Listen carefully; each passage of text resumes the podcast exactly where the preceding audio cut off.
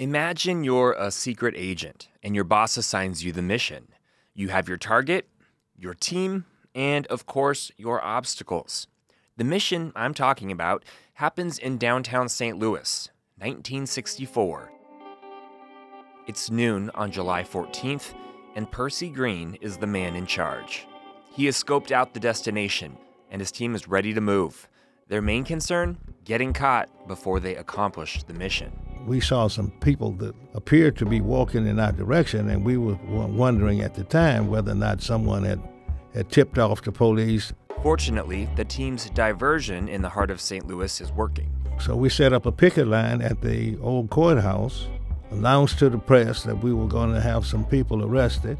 So, with the press and authorities distracted, Percy and his partner, Richard Daly, focus on the real destination the half built St. Louis Arch, a federally funded project taken on by the McDonald Construction Company. Why the arch? Well, you see, this is actually a protest, and the target location is the arch. Percy Green is a black St. Louis born activist and member of the Congress of Racial Equality, or CORE. His team at CORE finds the arch's construction crew has no black workers, and Percy wants the McDonald Construction Company to change that. He wants to let the world know a federally funded national monument is guilty of racial discrimination. Percy's solution? Civil disobedience in the form of climbing the arch. They had a cylinder out ladder going up the both legs of the arch, and we thought that we could uh, return at some point in time and climb it in protest. At lunchtime, without a worker in sight on the arch grounds, Percy and Richard, a white CORE member, make their move. They disguise themselves as construction workers, Levi's, t shirts, and boots. When we got to the, the leg of the arch, we just started climbing. And the uh, men, the, the arch at the time, the men were working at the 300 foot point. I was going to ask, how high did you get? We, we climbed 125 feet up. Percy and Richard stop climbing there. They don't want to endanger workers by clogging the ladder in case of an accident. We made our point by climbing over 100 and some odd feet. Right. So it wouldn't be no point in trying to uh, break any records or anything of that Right. nature. It was most important. And then the men wait. Well, we were there for a good five and a half hours. Wow. We told them at the time that we were going to stay there until they hired 1,000 blacks workers in all job classifications. Percy knows that number's outlandish. Only about 25 workers are at the arch grounds at a time during the day. Not to mention, Percy is working under a time limit because he still has to go to work that evening at his job. Even a daring activist has to pay his bills. Percy anticipates the police will be waiting to arrest them, so he has already hired a bail bondsman. That way, he can make it to work on time. But that doesn't mean Percy is going to let the police take him easily. And so 5.30, uh, between 5.30 and 6 o'clock, we decided to come down and immediately, me being black, I was placed under arrest immediately. My partner, Dick Daly, he was, um, they did arrest him until, uh, un- until after I was arrested. And that's when he went limp. So we had a thing about not walking to jail. They were going to have to carry us. And our rationale was that if anyone should be arrested and be going to jail, it should be the builders of uh, the arch because they were denying African Americans uh, decent paying jobs by discriminating against uh, uh, blacks. Percy is released in time to shower and make it to work before his shift starts at midnight. Little does Percy know, though, while his protest wouldn't bring any change to the Arch's construction crew, it would lead to something else a landmark employment discrimination case. One that goes all the way up to the Supreme Court. Welcome to Show Me the State, the program where we explore the strange, misunderstood stories of Missouri's past and try to figure out what really happened, why did it happen, and how has that shaped the state today. I'm Christopher Husted.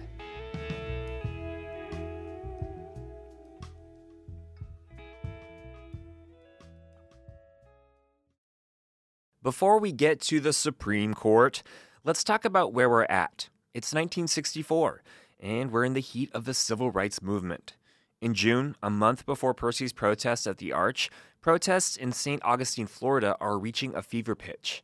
Martin Luther King Jr. and hundreds of others are arrested, and the unrest is receiving attention worldwide.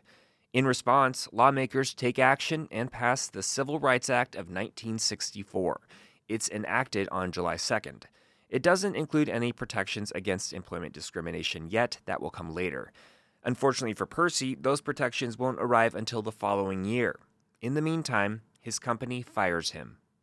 During the time of his arch protest, Percy is working for McDonnell Douglas, an aerospace manufacturing company that later merged with Boeing. Again, that's McDonnell Douglas, no, not McDonald Construction Company, which built the arch. I know that's a bit confusing, even for Percy and I. The contractor of the arch, whose name was McDonald also, but it was not. It was not spelled the same as the, the aircraft company. Right, McDonald and McDonnell are different. Yeah, yeah, people. Yeah. That's confusing for some people, yeah, especially on the radio right. if you can't see it spelled out. exactly, exactly. Percy starts working at McDonnell Douglas in 1958 as an electrical mechanic. It's a union job, but he moves to the non union research and development team to work on Project Mercury, an early space program. After his protest, McDonnell Douglas fires Percy on his birthday, August 28th.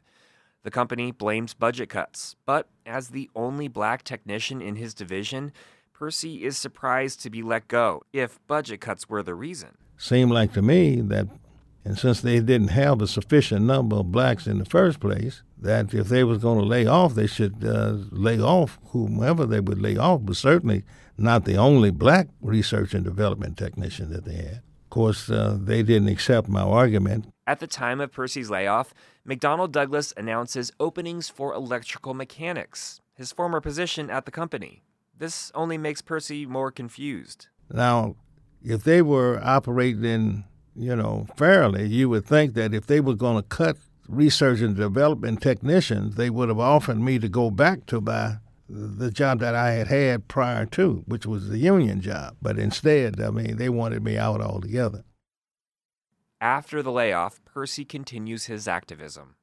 Following the arch protest, Percy and other members break off from CORE. The organization is moving away from acts of civil disobedience. So Percy and others start a group called Action to continue doing direct, nonviolent protests. Action protests twice at McDonnell Douglas because its workplace of thousands is only 5% black. The incidents include parking cars outside the factory entrance at shift change and using a chain to lock McDonnell Douglas executives in an office building. Despite these protests, Percy is looking to return to McDonnell Douglas. I was unemployed and I needed needed work, and uh, the job was paying a pretty decent salary at the time, you know. So and you were qualified for it, and I was qualified, yeah. And that qualification is important. You see, in July 1965, one year after the Civil Rights Act of 1964 was enacted, Title VII of the Act goes into effect. What's Title VII?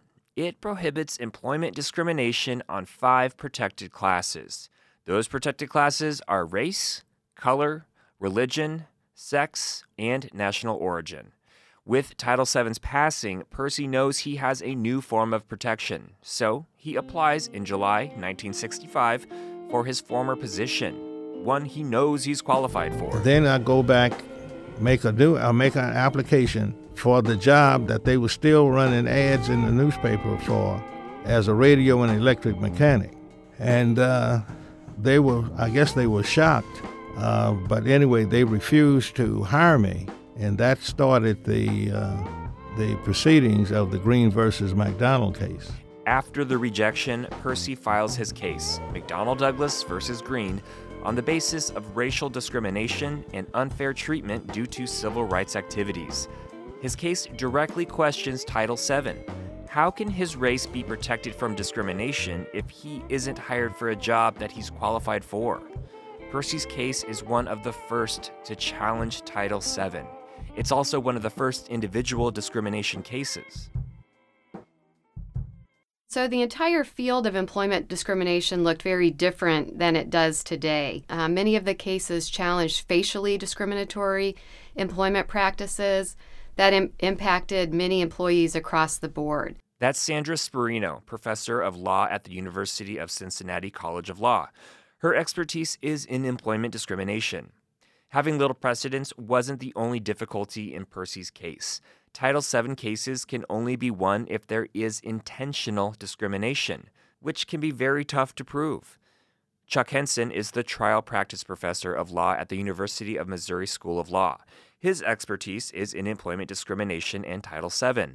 He says Title VII made employers hide obvious forms of discrimination, making it harder for employees to identify it. How are you able to prove employment discrimination when you don't actually have somebody saying, I'm firing you because you are a member of this protected class? It's called direct evidence of discrimination. Most direct evidence of discrimination went away, and we started to use code words or behave in different ways to signal the same thing, which is called circumstantial evidence. Percy's case first goes to the U.S. District Court for Eastern Missouri. Percy argues he was qualified for the job and wasn't hired due to his race and protest activities. McDonnell Douglas says Percy was rejected because those activities were illegal. The district court judge sides with McDonnell Douglas. Percy then appeals the case to the Eighth Circuit Court of Appeals. There, the judge looks at Percy's protest activities.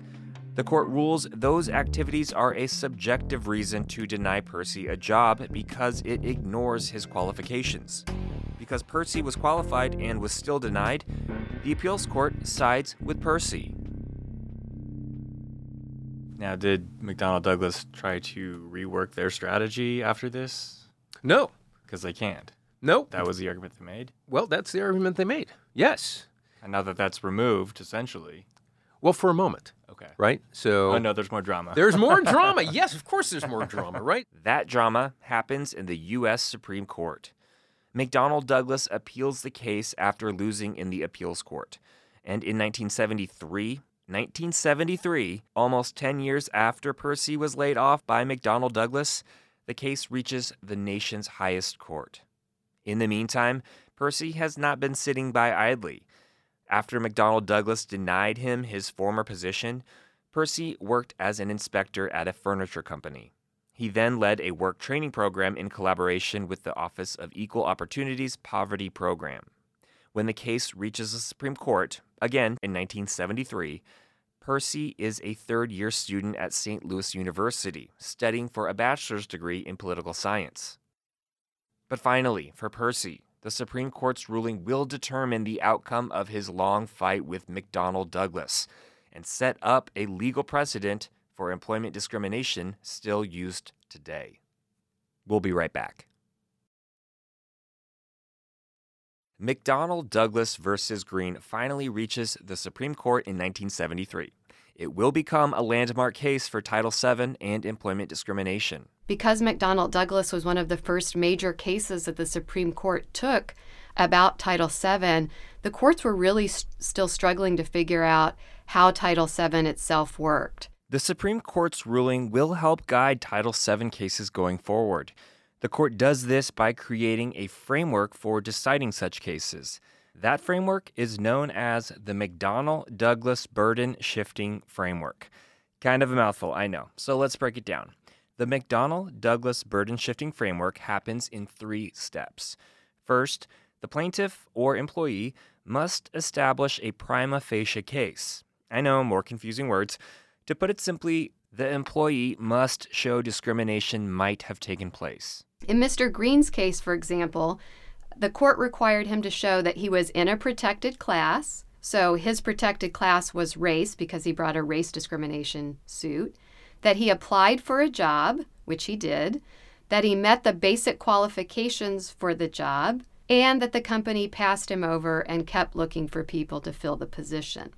So Mr. Green met all of those factors. The second part of the framework involves the employer. They must give what the court calls a legitimate non discriminatory reason for rejecting the employee. In the case of McDonnell Douglas, their reason is Percy's illegal protests. In the second step, the court really wants to hear from the employer about what its reasoning is for why it made the decision that the parties are arguing about. If the employer gives an adequate reason, the burden then shifts back to the employee in the third step. That's where the framework gets its burden shifting name.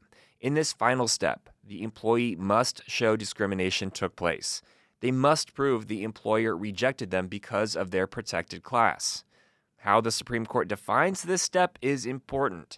It says employees do not need direct proof of discrimination to win a Title VII case. And what McDonnell Douglas does is it clarifies that the plaintiff or the worker is not required to have smoking gun evidence in this third step. The employee is not required to have a statement from a supervisor saying something like, I refuse to hire you because of your race, or I refuse to hire you because of your sex.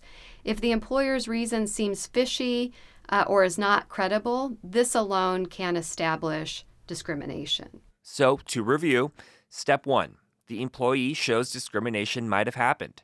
Then, step two the employer gives a legitimate, non discriminatory reason why they let go or didn't hire the employee. Then, step three the employee shows evidence that they were rejected because of their protected class. With this framework in place, the Supreme Court sends the McDonnell Douglas versus Green case back down to the district court. They rule in favor of McDonnell Douglas because, on the third step, Percy is unable to prove he was rejected because of his race. And that's the rub of the framework. The employee may not need a smoking gun, but they still need evidence that is substantial enough to show intentional discrimination. Percy then appeals the case to the Eighth Circuit Court, which sides with McDonnell Douglas in January 1976, and thus closes the case almost 12 years after Percy's arch protest.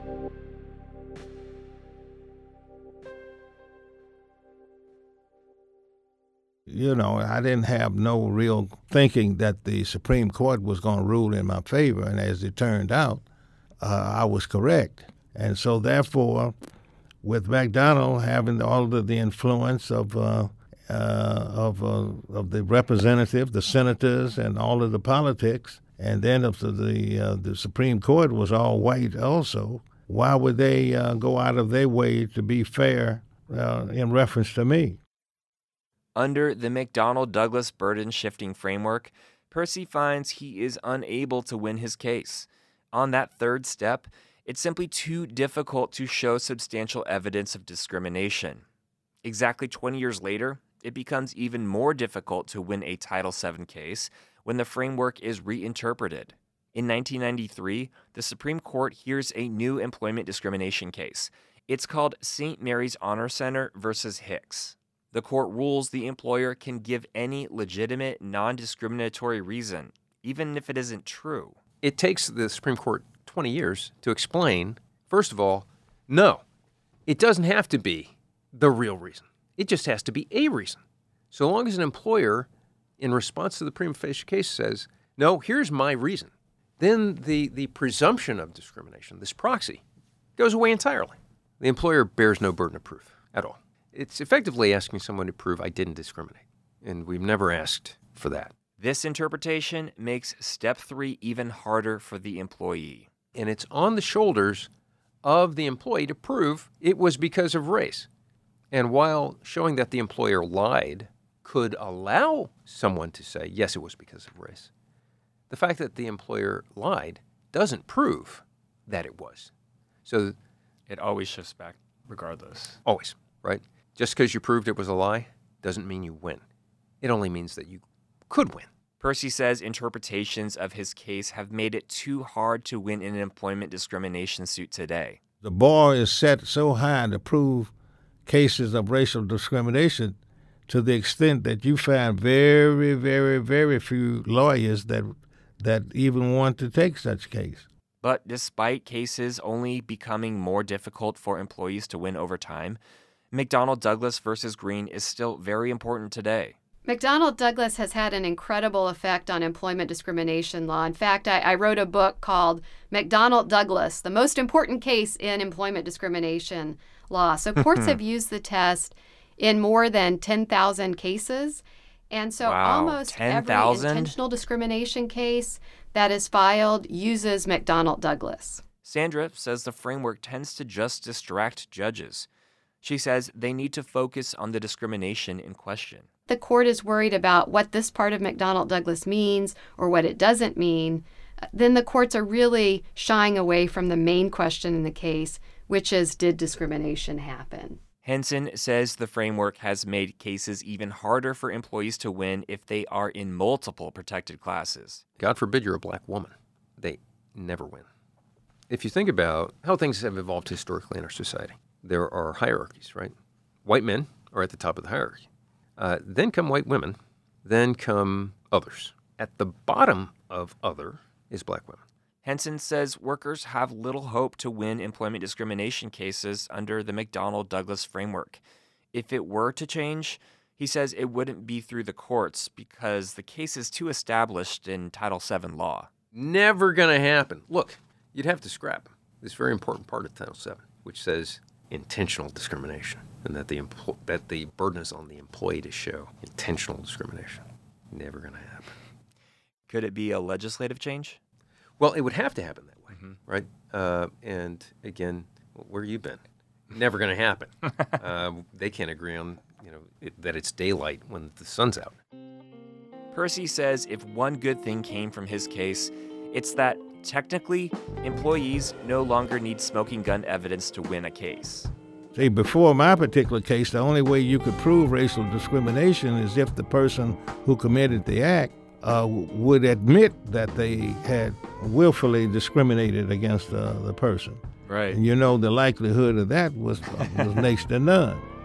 So the Green versus McDonald case, it, at least it it allowed for circumstantial evidence. So that part of it was positive, but it didn't help me economically. Although Percy didn't get the job or back pay he wanted from his case, he stayed busy in the St. Louis area. Action practiced direct protest for 20 years. He got a master's degree in social work from Washington University and managed housing development in St. Louis's Laclede town. And of course, he still supports social activism. Actions speak louder than words. Uh, you have to disrupt. People are not poor by choice, and therefore you have to uh, uh, bring about awareness or consciousness that the rich have to uh, pay more, uh, have to bear a great deal of the responsibility and not be so greedy. While Percy is still working to bring change in St. Louis, it's clear how his case has changed Title VII law.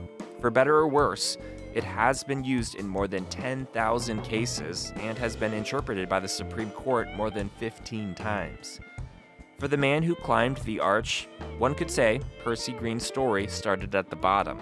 But his legacy in the fight against employment discrimination ensures he won't ever come down.